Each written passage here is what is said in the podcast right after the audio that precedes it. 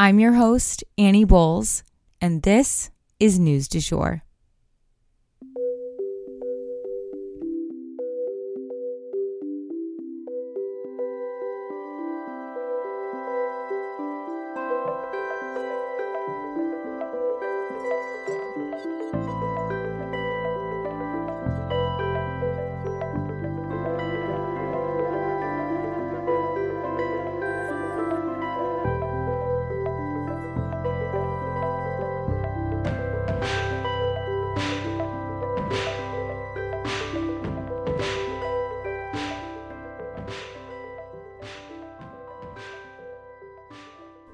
Hey everyone, and welcome back to the News du Jour, a calmer space to consume the news. So, just as a heads up, I live in Oklahoma, and here in the spring, it is tornado season. And actually, as of right now, at the time I'm recording this, we are under a tornado watch, and there is a, an intense thunderstorm going on outside. So, if any of that sound carries over, thunder, rain. I apologize in advance. It's just really intense out there right now. There's been a lot of hail and things like that.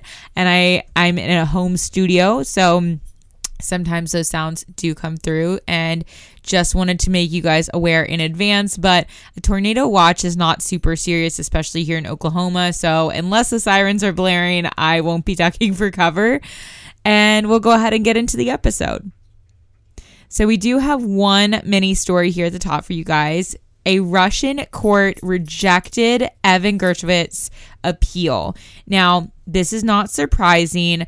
As we have covered before, a Russian charge might as well be a conviction statistically. So, even by holding Evan, it was pretty clear that they would be convicting him. And just as a reminder, Evan is a Wall Street Journal journalist who was covering stories in Russia and was arrested for spying, quote unquote. The judge said that he had to go back to Lefortovo prison, a place known for holding their prisoners in isolation and having limited access to their attorneys. That said, reports say that he seemed in good spirits in court and was actually photographed smiling. A Russian reporter yelled to him, Evan, hold on. They know even better than Evan does what he's up against. And next up for today, the Supreme Court was supposed to be handing down a decision yesterday on abortion. So, the Supreme Court was supposed to be handing down a decision yesterday about mail delivered abortion drugs.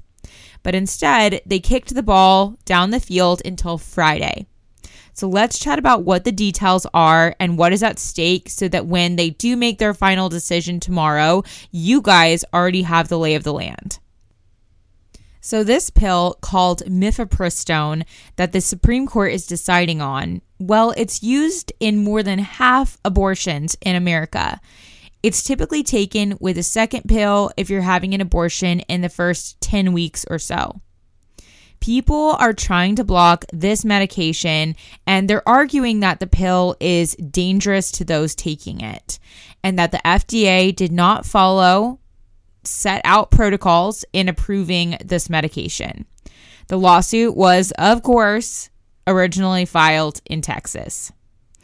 So, for now, rights to these medications are still intact, but that could all be undone on Friday, depending on what the Supreme Court decides. And I'm not sure as of right now, like if they decide, okay, the FDA did not do their due diligence, does the FDA then just go and do their due diligence or do they countersue or I- am not exactly sure what would happen uh, should they ruled that the FDA didn't do their due diligence. So stay tuned for that. Hopefully, we will get answers on Friday and that they won't continue to punt it down the field, but we'll keep you posted either way.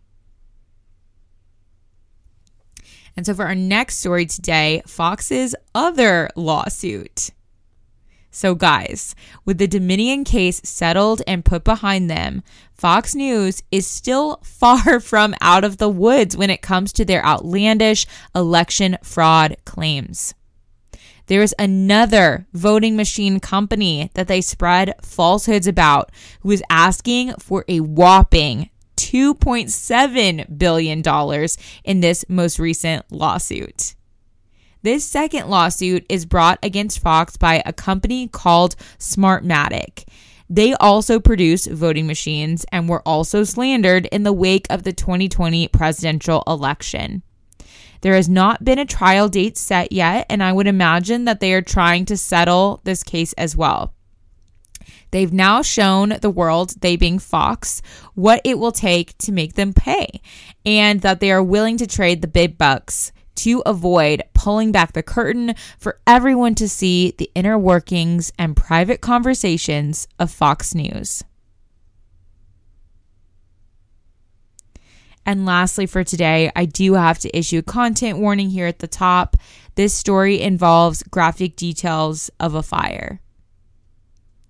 So, unfortunately, there was a hospital fire in Beijing a hospital fire broke out, and the first investigations show 29 dead and a lot of people who mishandled the situation. It is believed that the fire started from a construction project that then set off sparks and set flammable paint on fire. But about 12 people have been detained due to negligence a nurse, a medical worker, and a family member of a patient were among those who died in the fire. Eyewitnesses described smoke filling the air until the sky was black and screams beginning about 1 p.m. At least three people are known to have jumped from the second highest floor of the hospital building in order to avoid being burned alive. This was the deadliest fire on record in Beijing over two decades, according to the New York Times. Communist officials vowed retribution for the deaths suffered in the building, holding all those to account who should have prevented this tragedy. Our hearts go out to all those affected by this loss. And that is the news du jour. Today, I wanted to leave you guys with the quote Knowing yourself is life's eternal homework. If you enjoyed this episode, please subscribe on whatever podcast platform you use to listen. A rate and review or shout out on social media would mean the world to us and help us be able to keep creating the news du jour. But the best way to support all of our work is to become a patron at www.patreon.com forward slash sugarfree media. You can also follow us on social media under sugarfreemedia.co on Instagram and just sugarfree media, all one word, on TikTok. We appreciate you listening and look forward to telling you about the news again next time on News du Jour. Broadcasting from.